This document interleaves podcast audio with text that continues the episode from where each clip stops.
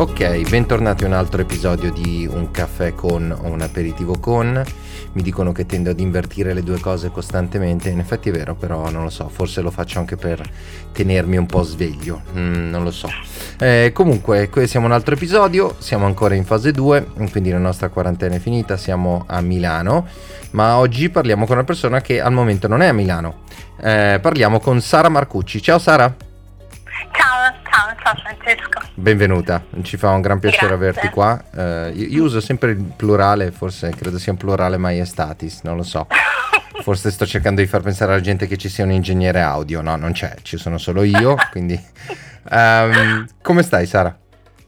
Tutto bene, grazie. Mi sento ancora in fase 1 perché mh, eh, non è ricominciato nulla, diciamo, della- di una vita sociale, lavorativa vera e propria, però bene, insomma, bene. E Mm, quando... Basta avere delle risorse, la quarantena si può passare con poco dolore, diciamo. Tu come hai fatto ad alleviarla? Cos'è che ti ha aiutato? E mi ha aiutato molto la radio, ho passato una quarantena molto anni 50, ho ascoltato tantissima radio e mm, i film. Ehm, ho avuto all'inizio anche una ossessione per eh, i social media che però per fortuna mi è passata nel giro di una settimana, credo di non andare su Instagram da boh, almeno dieci giorni per esempio, e, mm, la lettura e il sonno, che è una cosa di quelle che ci si dimentica quanto possa far bene quando invece si, si ha una vita eh, diciamo più impegnata. E poi la mia famiglia, ho un compagno e un figlio che per fortuna sono molto simpatici e gradevoli, quindi abbiamo passato questi due mesi insomma in relativa serenità, se non si pensa alle angosce del mondo, diciamo. Certo, certo. Tra l'altro tu eh, non, non- non sei una che viaggia poco, da, da quello che so, quindi... eh, No, sto sempre in giro perché mm, non ho, ho avuto la, la fortuna di trovare dei registi a Milano eh, che è diventata un po' la mia seconda città, devo dire che la frequento solo per lavoro, nel senso che poi quando si lavora eh, si ha un rapporto veramente esclusivo con, con quello che si fa, le passeggiate all'aria aperta si riducono veramente a, a pochi, a pochi momenti. E quindi sto spesso a Milano e poi con questo lavoro si, si va in giro, si sta, si sta sempre fuori casa. E infatti il mio desiderio più grande negli ultimi due anni era stare un po' in casa. Adesso diciamo ho fatto il pieno, sono pronta a, a ripartire con slancio per il fuori, ecco. allora, sì, è un lavoro. mm. allora, scusa, scusami se, se ti interrompo, no, assolutamente, però già che stavi parlando appunto di ripartire con slancio, questo è il momento del- nel quale in un film ci sarebbe il flashback, no? Quindi inizio come inizio spesso con tutti gli, com- cioè, inizio sempre con, con tutti, cioè ti chiedo come ha iniziato Sara il suo percorso, cioè tornando indietro, indietro, indietro. Eh, l'ho iniziato diciamo quasi per caso, nel senso che mm, mi sarebbe piaciuto essere una di quelle persone con un sogno già chiaro da bambina, diciamo, ne ho avuti tantissimi. Avrei voluto fare l'archeologa, la pianista, eh, la scenografa e, mm, e mi sono forse da un lato dispersa in tutte le cose che mi sarebbe piaciuto fare. Dall'altro in realtà credo che questa cosa mi abbia portato un, uh, un arricchimento perché comunque ho sempre fatto un po' quello che mi piaceva fare e così anche con gli studi. Ho studiato cinema e teatro al- al- alla Sapienza a Roma. Sono per fortuna andata a studiare a Parigi dove ho scoperto proprio la critica del cinema come un mondo meraviglioso. Forse avrei fatto quello nella vita se non avessi avuto un uh, figlio. E questa cosa mi ha assolutamente bloccato sul percorso di studi, avevo un dottorato e non sono più riuscita a toccare il libro. E ho detto è il momento di decidere qualcosa, devo, devo concentrarmi su qualcosa di pratico per uscire di, di casa e eh, non so, darmi, darmi in qualche modo da, eh, da fare anche fisicamente. E lì tra tutti i mestieri che potevo fare intorno al cinema, perché in realtà la mia passione iniziale, il, il, primo motore è stato proprio questo amore per, per i film, tutti i film, eh, ho, ho, pensato che forse avrei potuto provare a fare la costumista. E dopo un po' di domande in giro a qualche amica che, che faceva questo lavoro, mi hanno consigliato tutti di mh, mm, non studiare per fare la costumista, ma di provare a, a, a entrare in una sartoria. E così ho fatto, mi sono affacciata in una sartoria romana eh, che era meravigliosa, ora non esiste più, si chiamava la GP11 e fortuna volle che erano pieni di lavoro al punto che mi hanno detto cominci a lavorare subito, da adesso, nel momento in cui mi ero presentata e da lì non ho più smesso, mi sono assolutamente appassionata a questo lavoro e ho passato tantissimo tempo in sartoria che mh, è un posto che ancora, diciamo, di tutte le tappe del mio, del mio, lavoro credo sia il posto che mi piace di più. È il momento in cui si, si creano veramente i, i, vestiti con delle professionalità al lavoro su, di questi impressionanti, dalle sarte ai modellisti, ai decoratori, tintori, è un mondo stupendo. In più con un bambino piccolo gli orari di una sartoria erano più consoni diciamo, a portare avanti una vita eh, privata. Dopodiché, appunto, figlio cresciuto e pronta a lanciarmi poi al, um, al, cinema, ho fatto cinema, televisione, danza, ho fatto veramente un po', un po di tutto, diciamo, però con uh, un entusiasmo credo mai diminuito. Allora, parliamo un secondo di una cosa che appunto della quale hai appena parlato tu, ma un po' incuriosito, mi è venuto in mente. Questo podcast noi ne abbiamo parlato, nasce un po' eh, anche per tutti quei ragazzi che sono rimasti a casa con le accademie chiuse, no? E quindi eh, magari hanno iniziato un percorso artistico dentro il primo, secondo, il terzo anno di un'accademia e adesso se la sono trovata chiusa, ovviamente per via della quarantena. E quindi insomma gli diamo una possibilità di aprire una piccola finestra su alcune realtà. Allora ti faccio una domanda, perché non ci descrivi un giorno in sartoria? Un giorno in sartoria, sì. Allora, innanzitutto vorrei dire eh, per tutti quelli che si trovano in questo momento con le scuole chiuse che avendo io avuto un percorso di studio e di preparazione eh, assolutamente mh, mm, anomalo rispetto ai miei colleghi, nel senso mi ricordo all'inizio di, de, del mio lavoro quando mi chiedevano eh, che accademia avessi fatto, quando dicevo che mi ero laureata in cinema, mh, mm, si storcevano tutti i nati del mondo, diciamo. E in realtà eh, è uno strano mestiere questo e, mh, e, così mi sembrano anche un po' tutti questi lavori dello spettacolo che sono un po' a cavallo tra, come mh, mm, ti raccontavo l'altra volta al telefono, a cavallo tra un aspetto tecnico e un aspetto artistico, siamo un po' come il, la maglia di, di unione tra, tra, i vari mondi.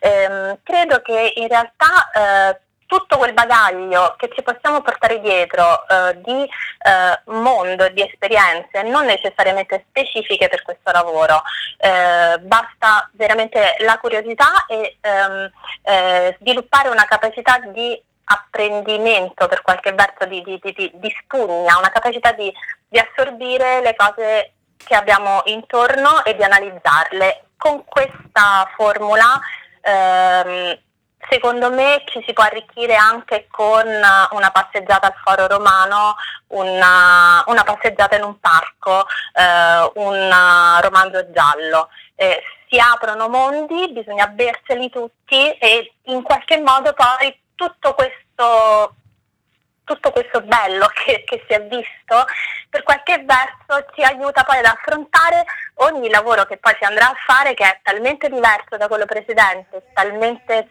strano e particolare che non, non, c'è una preparazione poi specifica, certo si, si, imparano delle tecniche. Io in sartoria, per tornare, scusami, sono una gran chiacchierona, mh, mm, la giornata della sartoria era, ahimè, un inizio molto molto presto, alle otto e mezzo, e purtroppo lo è tuttora, nel senso anche nei teatri i sarti cominciano a lavorare prestissimo.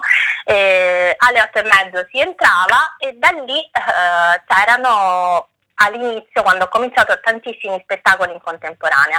Quindi c'era il laboratorio di sartoria eh, pieno di sarte meravigliose, ognuna in realtà aveva una sua specificità, c'era la tagliatrice, il tagliatore da uomo, c'era la sarta perfetta per fare le, le ruche, c'era un'altra che era bravissima a fare i pantaloni da uomo, ognuna aveva il suo carico di lavoro specifico.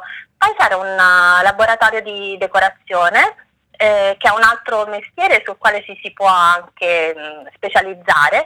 Eh, di solito eh, diciamo un reparto un po' femminile, non ho mai capito perché, è una cosa che, um, nella quale sono forse più portate le, um, le donne. Eh, il reparto decorazione eh, all'inizio erano tantissime ragazze che potevano fare ricami, pitture, applicazioni, eh, si fanno tutte quelle piccole cose che poi completano un costume.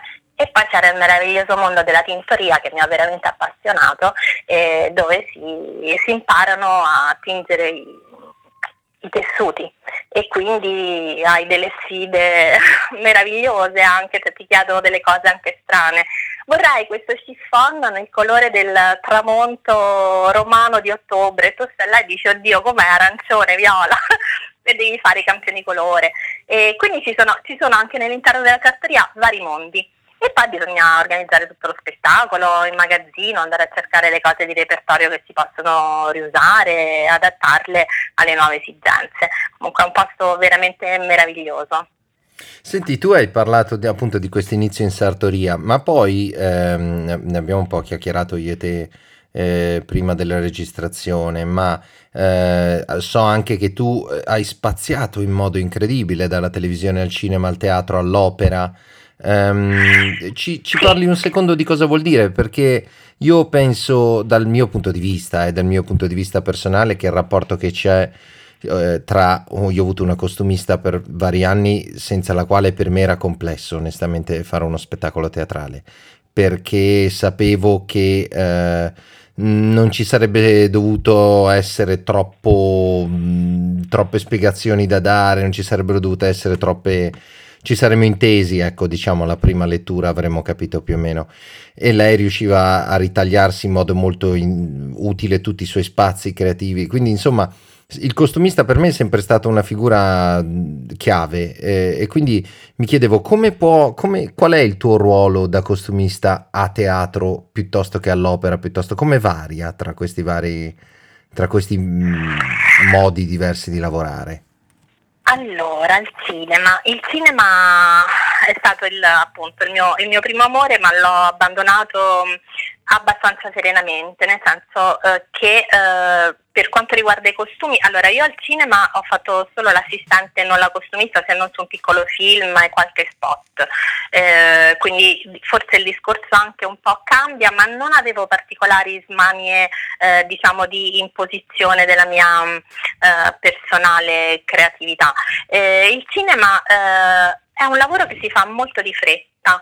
Mm, si prepara di solito un film in uh, 5-6 settimane, adesso sono sempre di meno per problemi economici, e si fa un lavoro preparatorio e che però spesso è di ricerca di vestiti eh, forniti da sponsor, quindi è un lavoro completamente diverso, è quasi fare shopping, diciamo, si fa, si fa un po' online, eh, si fa nel, um, negli uffici stile delle, delle case di moda, si trovano questi vestiti, si fanno delle prove costume e si cerca di tirare fuori il personaggio.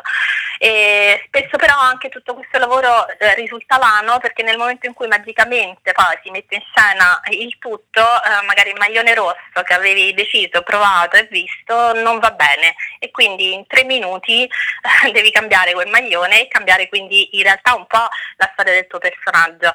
E questa cosa è da un lato molto divertente anche nel senso sempre l'adrenalina molto alta e, e c'è una grande collaborazione nel tuo reparto e con gli altri reparti, però eh, per qualche verso ti si annulla e ti, ti, ti, viene un po' meno tutta una preparazione eh, che, che, avresti potuto fare. Io credo che, mh, mm, e questa però è una, una mia personale convinzione, eh, che il, il personaggio mh, mm, sia predominante rispetto rispetto al risultato estetico che poi tiri fuori.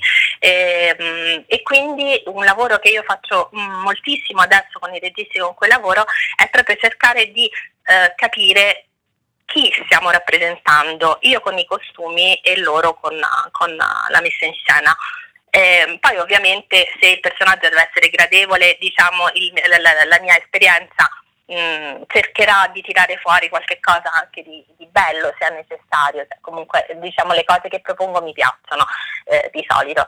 Eh, però c'è un lavoro preparatorio più, mi sembra più Uh, accurato e, e, e, sicuramente con un più ampio respiro bisogna presentare il progetto tantissimo tempo prima e di solito nei teatri non c'è lo spazio per cambiare le cose. Ora, a me in realtà l'esperienza del cinema mi è servita uh, tanto per, uh, per non avere questo gusto molto teatrale che fa parte del percorso eh, diciamo obbligato dei miei colleghi che hanno studiato costume. Eh, c'è un modo di fare teatro che io trovo eh, per qualche verso un po', un po' non sorpassato perché poi ci sono anche delle cose belle, ma un po' già visto, nel senso che il teatro e soprattutto il teatro dell'opera che poi è diventata la mia, la mia passione attuale, ehm, è un po' codificato su un certo tipo di eh, presenza estetica mastodontica e decorata e un po' mm, barocca nelle proporzioni o nei colori o nelle decorazioni questo percorso invece, il mio percorso che viene dal cinema, mi ha secondo me un po' ehm, avvicinato a quella che può essere una eh, leggerezza eh, della, dell'effetto ottenuto per qualche verso. Nonostante io ami tantissimo tutte le decorazioni teatrali che ho imparato a fare, cerco di eh, veicolarle su un linguaggio un po' più, eh, secondo me, contemporaneo e, e, per qualche verso leggero. C'è stata una collaborazione mh, mm, in particolare tra quelle che hai fatto, un, un, lavoro che un po' diciamo incorpora quello che hai appena detto, una che ti viene in mente?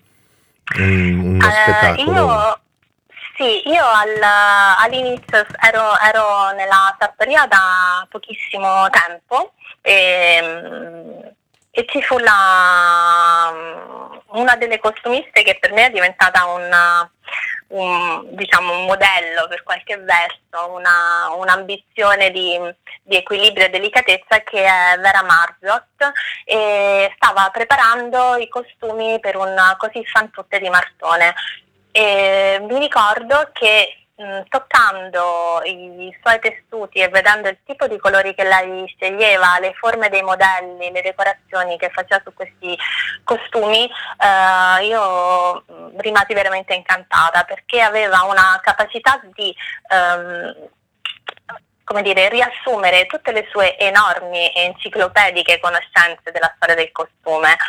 In eh, qualche cosa che fosse comunque eh, per qualche verso pittorico, ehm, leggero, e armonico e di un'eleganza secondo me abbastanza inarrivabile e quindi scherzando all'inizio quando no, con, con, i colleghi dici io da grande voglio diventare così, io voglio diventare Vera Marzot, era la, l'ambizione del, del, del, del tipo di fattura di questi costumi.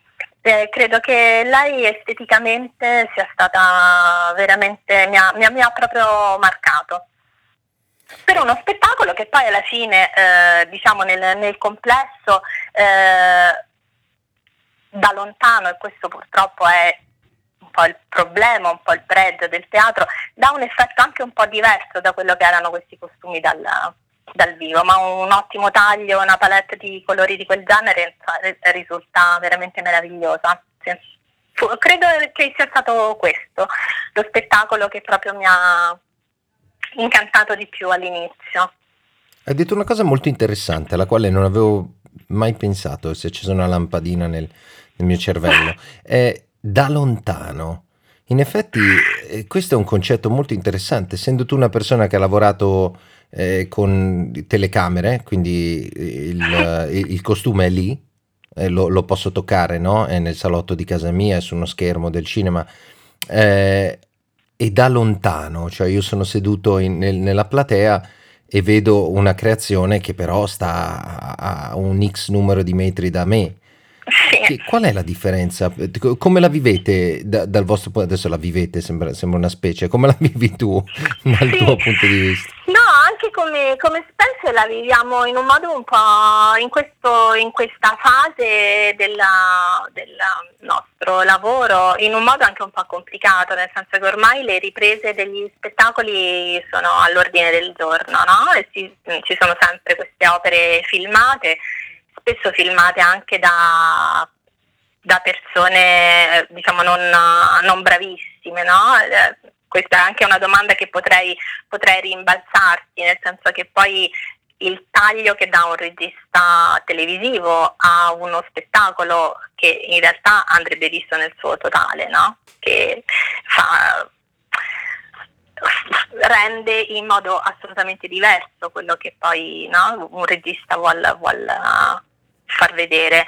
Così anche per i costumi. Allora, questo da lontano, c'è tutto un mondo di colleghi eh, che, mm, diciamo quelli più approssimativi, che sul fatto che le cose si vedono da lontano ci giocano abbastanza, nel senso che non c'è bisogno di un'accuratezza. Invece io credo che da, anche da lontano sì, non percepisci il fiorellino della fantasia, ma che una camicia a fantasia lo percepisci lo stesso. Un buon taglio di un costume si vede anche da molto lontano e, mm, e comunque oggi te lo riprendono da vicino. Diciamo per i vestiti proprio eh, il problema secondo me non c'è tanto, il problema grosso si pone sul trucco perché purtroppo diciamo i, i costumi purtroppo, dico io perché invece quello è un mondo sul quale sento che devo ancora eh, studiarmi e preparare, si occupano anche di ehm, trucco e di capelli. Su quello il problema eh, diventa enorme con le riprese da vicino, nel senso che un trucco che da vicino eh, risulta molto pesante, da lontano non si vede nemmeno. E trovare il giusto equilibrio su questa cosa spesso ci fa lavorare su due registri diversi. Il giorno delle riprese ci si trucca in un modo e tutti gli altri giorni, tutte le altre recite si Si chiede di truccare in un modo più, più, marcato. Le parrucche a teatro sono un disastro, su tutte le riprese io non riesco a fare altro che guardare l'attaccatura delle parrucche, mi dispiace. Tra l'altro vado sempre a rovinare il lavoro dei parrucchieri che credo mi odino perché non sopporto i capelli laccati da, da teatro, appunto vado lì a ruffo, faccio i capellini intorno, intorno all'acconciatura per dare un'area più, più naturale. Quindi sì, cioè, ormai questo discorso del lontano si è un po' perso con tutte queste queste riprese e mh, mm, forse bisognerebbe che il regista dello spettacolo si occupasse anche della regia delle riprese, forse avrebbe un senso più completo per il lavoro di tutti, non lo so. Credo che bisognerebbe un po' mh, mm, cominciare a confrontarsi seriamente con questa cosa perché trovo che sia un, meraviglioso poter vedere tutte, tutti gli spettacoli del mondo ormai sul proprio computer, ma che comunque siano un po' snaturati sul lavoro di tutti. Certo, cioè, e questo è un concetto molto interessante perché tra l'altro è una cosa della quale non abbiamo ancora parlato eh, in, quest- in, generale in questi episodi di questo podcast, che io, io, io sono andato a guardare, poi ho compilato una lista mh, mm, di teatri che hanno messo spettacoli online, anche Broadway ha il suo, suo sito web sul quale poter andare a vedere spettacoli online. In effetti il tuo ragionamento è assolutamente vero, a parte la, la, convivialità del teatro, la religiosità dell'evento, se passami il termine, cioè il fatto che si è tutti all'interno dello stesso spazio e che non esistono due serate uguali a teatro, no? Perché sì. comunque cambia tutto. Quindi avere una ripresa che fissi quella cosa è sempre molto strana. Sono d'accordo con te, indubbiamente il regista dovrebbe guidare questa almeno per, per, far seguire quella che è la sua narrativa.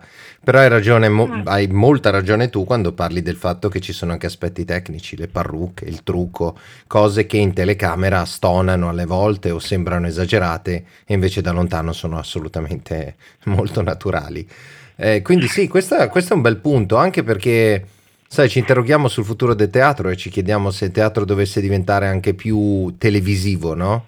Che ci saranno mm. più riprese, no? Tanti usano eh, le riprese del proprio spettacolo anche per venderlo, no? Quindi come utilizzare questa cosa in modo più, più coerente con quello che è lo spettacolo in sé? È una bella domanda in effetti e forse bisognerebbe anche coinvolgere di più i tecnici da questo punto di vista, proprio per trovare quel, quel giusto compromesso tra, tra, la visione artistica e, e, la necessità della telecamera, eh, senza dubbio. Penso che sia anche un po' uno, uno stile per qualche verso che si, che, che, che sia o non sia, nel senso questo succede già nei, nei, nei film, ci sono dei film più teatrali e, e altri più cinematografici e così anche a teatro ci sono dei registi più, più, teatrali o più cinematografici, un gesto, un piccolo gesto, ci sono registi che non li fanno, diciamo, e ce ne sono altri che invece sono fiduciosi del fatto che un'alzata di sopracciglio si possa vedere da lontano. E effettivamente si vede o quantomeno si percepisce e si sente. E, e questa è una forte sensibilità che, sulla quale diventa sempre più importante imparare a lavorare, secondo me. Senti, io ti faccio allora, proprio su questo ti faccio una domanda mh, mm, da ignorante. Io non sono, io sono un regista, ma non sono un intenditore d'opera, devo essere onesto. Sono stato redarguito più volte su questa cosa, quindi ormai, ormai ho il callo, eh, mi, mi, verrò redarguito di nuovo. Io la trovo una mia grande mancanza, eh, quindi metto le mani avanti, ma ti dico anche una cosa, mm, quello che tu hai appena detto è interessante, eh, magari se, se vuoi un, applicarlo tra virgolette all'opera, perché tu dicevi prima appunto che l'opera ha un po' in sé una cultura più grandiosa, no? tra virgolette, un po' più bombastica. Eh, anche nel, nei costumi. Mi chiedo se, se, se, questo abbia a che fare anche un po' con quell'alzata di sopracciglio della quale parlavi. Eh, fo- forse anche l'opera deve andare più verso questa, chiamiamola alzata di sopracciglio? Io so, eh, di questo sono assolutamente convinta. Io tra l'altro eh, diciamo, ehm, a un certo punto della, del mio percorso, appunto dopo aver fatto un, un, un, po' di tutto e alla fine essermi ritrovata a fare la, l'assistente su delle grandi grandi, tra virgolette, produzioni cinematografiche italiane, eh, mi ero un po' stufata, nel senso che pensavo che questo non fosse il mio lavoro, quando improvvisamente, un po' per caso, eh, lessi un'intervista eh, di eh, Gian Maria Liverta, eh, che è diventato il mio regista del cuore, e, um, un giovane regista di opera lirica, lessi questa intervista e rimasi eh, assolutamente innamorata di quello che diceva. E, um, perché eh, avevo davanti un uh, giovane appassionato, profondamente appassionato e molto molto serio dal punto di vista uh, musicale, mh, mm, con un approccio molto rispettoso per la musica, eh, ma che eh, aveva un'estrema necessità di ehm, tradurla in un uh, linguaggio, una visione, in una, una, sensibilità moderna, al punto che si autoproduceva le sue opere eh, pagando i biglietti a giovani cantanti con il suo lavoro da cameriere sul Lago Maggiore. Io ho letto questa intervista, ho detto quest'uomo chi è? Lo devo conoscere. E, um, io voglio fare la sua costumista. Gli ho scritto e ci siamo incontrati e, e mi sono trovata veramente in una, in una visione eh, meravigliosa, leggera, contemporanea, eh, fresca, divertente, ridiamo fino alle lacrime anche mentre mettiamo sulle le tragedie. E ehm, una, affronta queste opere in un modo che assolutamente le, eh, gli leva la muffa, quella muffa che purtroppo eh, si vede spessissimo, soprattutto nella lirica, eh, perché viene considerata un po' uno spettacolo da melomani snob, forse. Eh, so, è, non è esattamente un mondo eh, di facile approccio, sia per il costo forse anche dei biglietti, ma ormai tutti i teatri più importanti in Italia fanno delle convenzioni assolutamente vantaggiose per, per i giovani o gli abbonamenti che poi alla fine non costano così tanto. Eh, però è un mondo molto molto statico che ha le sue, le sue regole già scritte, se uno non, non rispetta quelle sembra un, un pazzo violento con la musica Eh, in Italia è, un è, un po', complicato, diciamo, sperimentazioni sono mm, più facili all'estero. Ehm, però sì, trovo che anche la, la lirica eh, permetta eh, assolutamente, anzi avrebbe tanto bisogno di, di avere l'alzata di, di, sopracciglio. Il lavoro sugli attori, i cantanti arrivano, arrivano spessissimo sul palco ehm, senza aver mai studiato eh, recitazione in modo serio, non sanno recitare hanno passato la loro vita concentrati sul saper cantare e la recitazione eh, viene assolutamente in secondo piano, quando invece eh, la lirica è uno spettacolo eh, veramente completo sotto tutti i punti di vista, ha, ha tutto dentro e, e, e, un po' tutto bisogna, bisogna fare.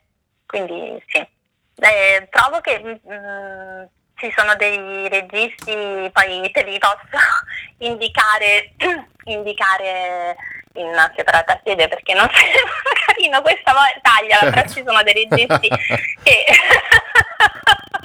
eh, che, sono meravigliosi, fanno, mettono, fanno, delle messe in scena veramente meravigliose che non, non, non fanno parte di, di, di quel mondo così appunto io lo chiamo un po' muffito. Sì, certo. Ecco. È, è, un po' vecchia scuola contro nuova scuola, diciamo? Eh, sì, un po', un po'. Poi nulla mm, voglio togliere alla vecchia scuola, nel senso, sai, non c'è nuova scuola se quella vecchia non esiste, insomma, per fortuna che c'è stata una scuola, però credo che sia importante sempre cercare di conoscere tutto quello che c'è, sapere quali sono i riferimenti estetici e culturali sulle quali le, i lavori tutti ci vanno ad innestare e poi, e poi, vedere se c'è qualcosa in più da dire o se c'è un modo di dirlo no, diverso. La, la, la, cosa bella sia con la lirica che poi con i classici anche del teatro, no, con le riprese, è che per qualche verso il testo musicale o insomma la drammaturgia, il testo sta lì e centinaia di registi l'hanno vissuto, ripreso, interpretato, no? sognato in un modo completamente diverso e questa cosa di vedere sempre la stessa cosa ma sempre completamente diversa secondo me è affascinante. Assolutamente, è il bello del teatro, no? la ragione per la quale non ci saranno mai abbastanza Amleti. No, è il bello dell'opera, eh, non è che esiste esatto, una cioè, versione sono, della Traviata e quindi... Esatto, è quello, cioè, ben venga una nuova produzione, nel senso è sempre bellissimo, no? Vedere delle cose nuove e sperare che poi siano talmente belle da diventare un classico, ma la cosa bella è anche appunto no? tutte queste letture, è meraviglioso, no? Che ognuno possa viversi le cose in un modo completamente diverso ed è giusto che sia sempre diverso perché altrimenti cioè, Amleto con la mano in alto e il teschio diciamo anche basta no? allora se lo vuoi rifare così è già stato detto. E, e allora trovo più stimolante io qualche cosa che comunque mh, mm, sia un po' più personale, forse adeguato anche al nostro, al nostro mm, essere in questo momento. Senti, tu mi hai, mi hai forse già mh, mm, risposto alla prossima domanda in modo indiretto, però te la faccio lo stesso. Um, un regista, tu hai parlato di registi con i quali ti sei trovata bene, no? Un regista, mh, mm, perché tu ti possa trovare bene con un regista, anzi, questa è la domanda più giusta, e cosa, eh. cosa deve avere, che caratteristiche deve avere? E, mm, e, stessa cosa per un attore. Allora, ah, domandona. Mm, non me lo sono mai, mai posto in, uh, in questo modo non, non, non, non, mi sono mai dipinta un regista ideale. Ehm, credo che in realtà eh, sia necessario un rapporto di fiducia, sicuramente, e anche di stima reciproca. Ehm, e ci sia bisogno di ascoltare, questa è una cosa, ho, ho, bisogno io di ascoltare molto eh, quello che dice. Sicuramente eh, trovarsi in affinità di punti di vista di pensiero aiuta, ma non è nemmeno necessario, nel senso che in realtà eh, credo che il, il mio lavoro eh, sia di ehm, supportare su, per, la, per, la, mia parte, per quello, per quello che posso, ehm, tutte le richieste eh, che sul personaggio e sull'opera in generale mi fa regista, quindi serve tanto ascolto e quindi se regista una persona interessante il lavoro eh, diventa meraviglioso, lo ascolti volentieri. E, ehm, penso che sì, sia semplicemente l'interesse, mi debba, che un regista mi debba interessare. E dopodiché mi sento un po' al suo servizio per qualche verso, nel senso che penso che il,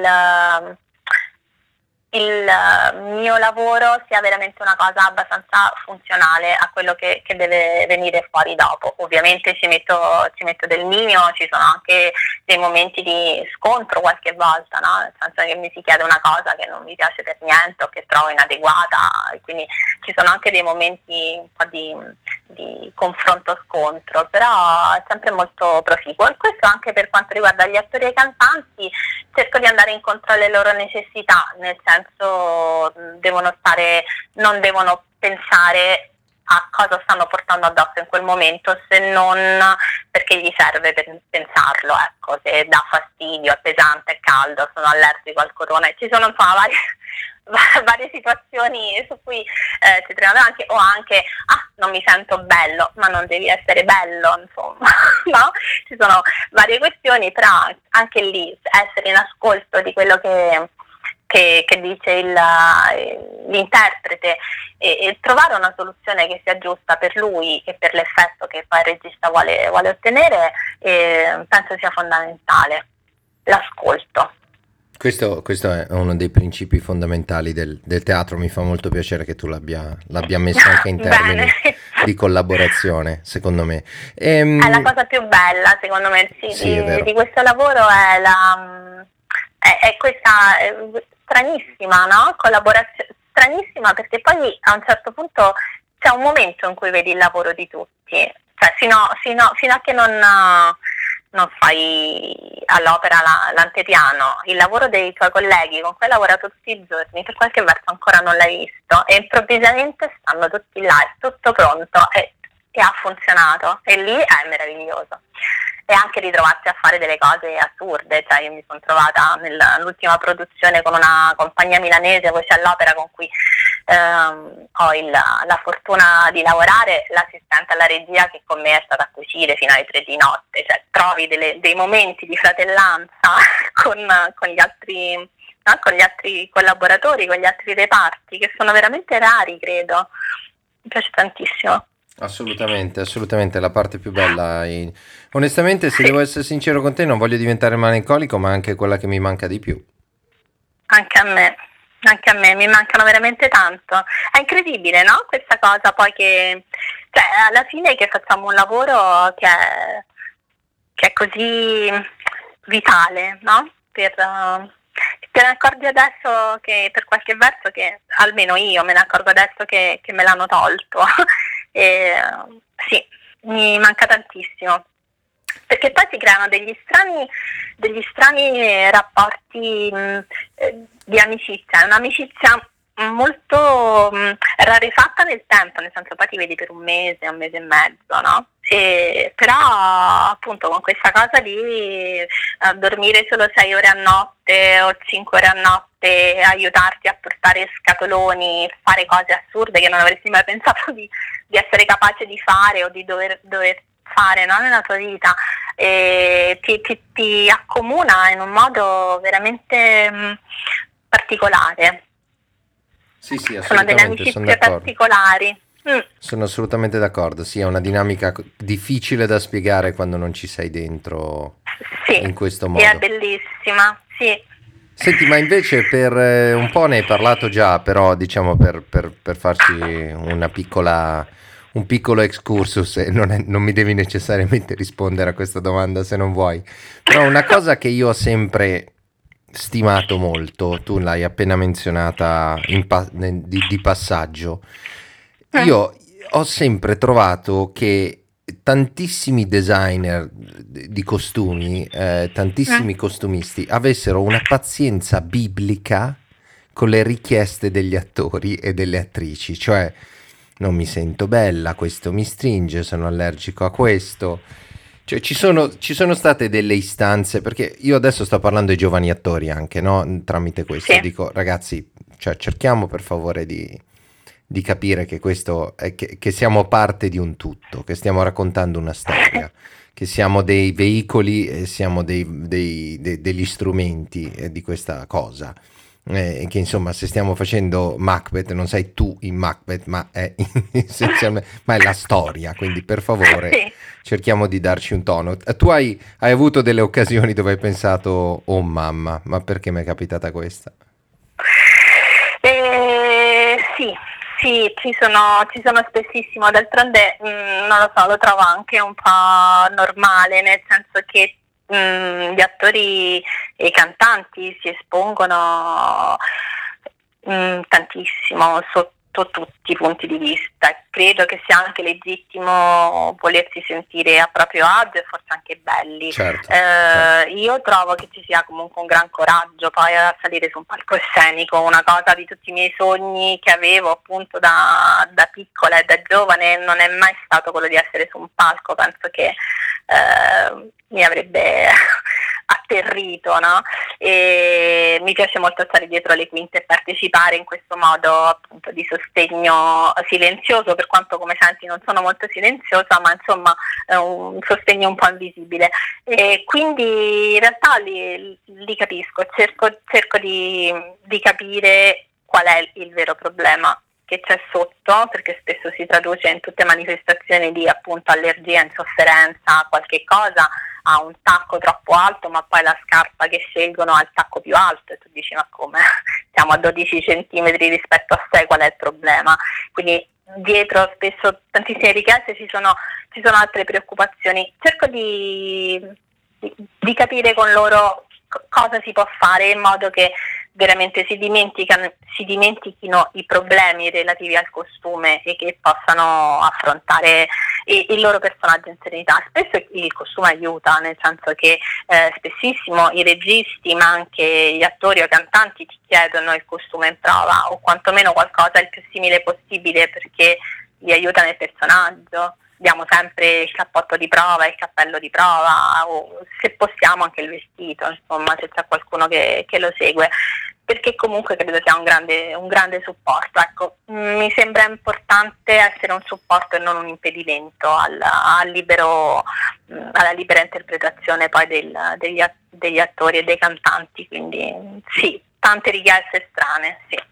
Però no, mi, mi cerchiamo... piace molto questa cosa, scusami se ti ho interrotto, ma mi piace molto questa cosa che stai dicendo perché io ti ho fatto una domanda un po' così bizzarra e tu sei tornata su un punto molto importante che è l'ascolto, quindi anche, anche nel gestire queste situazioni che sono un po' più, che possono essere un po' più snervanti, tra virgolette, alle volte, è interessante che tu dica appunto questa cosa del dire, beh, in fondo sono delle manifestazioni di qualcosa che non è il tacco, è quello che ci sta dietro che bisogna andare a capire e risolvere. E mi sembra molto interessante questa cosa.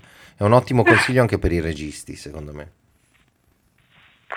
Sì, credo sia no, un lavoro un po' complicato questo de, degli attori, hanno veramente mille mille responsabilità poi alla fine, nel senso che la, la, mia di responsabilità si gioca molto nella preparazione, ho tutto il tempo per qualche verso di, di correggere quello che non è andato bene e loro invece se la giocano, se la giocano lì davanti al pubblico, è un momento un po' complicato, no?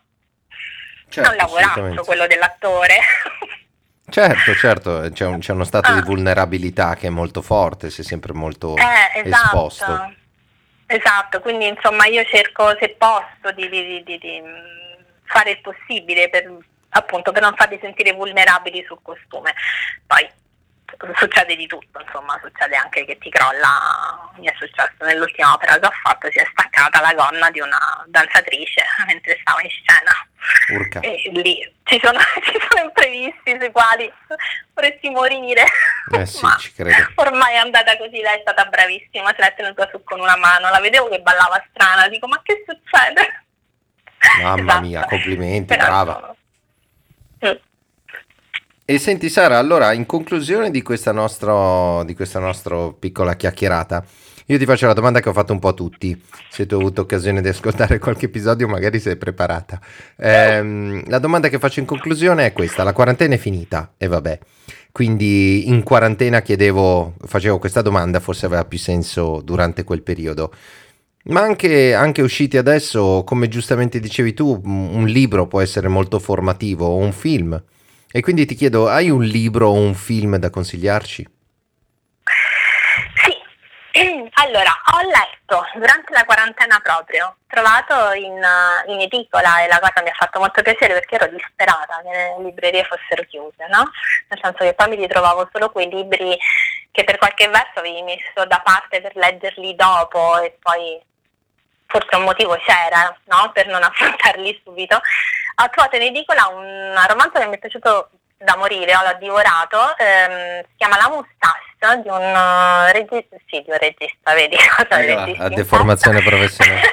di uno scrittore francese, si chiama Emmanuel Carrère, è uno scrittore molto bravo. Ehm, questo libro parla di un, di un uomo che un giorno per fare una sorpresa a, sua, a, sua moglie si taglia i baffi e la moglie non se ne accorge e da questo da questo episodio di nulla eh, si scatena un mondo di, di, tragedia poi alla fine, mi è piaciuto tantissimo. Avrei da consigliare questo libro. Molto bello. Beh, e il film? Come letto. Ehm, il film, eh, ho avuto il film di quarantena, il migliore che ho visto, è stato sempre un film francese questa Francia che ritorna, ehm, eh, Le Prophètes eh, di Jacques Audiard, che è un um, regista francese meraviglioso. E questo film che avevo già visto alla sua uscita qualche anno fa eh, è disponibile su una delle piattaforme, questo in streaming, non ricordo quale. È un film sulla reclusione, su un percorso che si fa in, in prigione e um, è stato molto interessante vederlo uh, in quarantena. È un regista, anche lui consiglio tutta la sua filmografia. Fantastico, grazie. Sara, ti ringrazio tantissimo, è stata una conversazione, me l'aspettavo interessante perché sapevo che sarei andata a parlare con una professionista di un mestiere che, che io apprezzo e stimo tantissimo. Eh, però diciamo è stato ancora più Grazie bello sentirti. Ma sì. figurati, anzi, anzi grazie. mi hai onorato tu con la tua presenza a parlare di ascolto e di collaborazione tra, tra dipartimenti e insomma mi è venuto un po' di magone, mi manca un po', adesso vado in bagno a piangere un quarto d'ora perché mi manca quel mondo ma comunque anche a io non, non, so volevo appunto come ti dicevo volevo stare tanto a casa perché mi mancava casa ma io non avrei mai creduto che mi potesse mancare così tanto il lavoro eh sì è un, è un lavoro molto particolare molto mm. particolare e, e, ed è un lavoro che eh, io penso sopravviverà, troverà delle permutazioni, sopravviverà, insomma, sì. torneremo a, a, sorridere in teatro, senza dubbio, torneremo sì. a farci delle risate. Delle risate e dei gran pianti anche, perché eh, è bello anche... Pianti. Quanto è bello piangere Eh, ma lo so, siamo strani, siamo strani, cosa ci vuoi fare? Anche a me piace, siamo strani. Eh, troveranno una cura prima o poi, non lo so, anche per noi. esatto.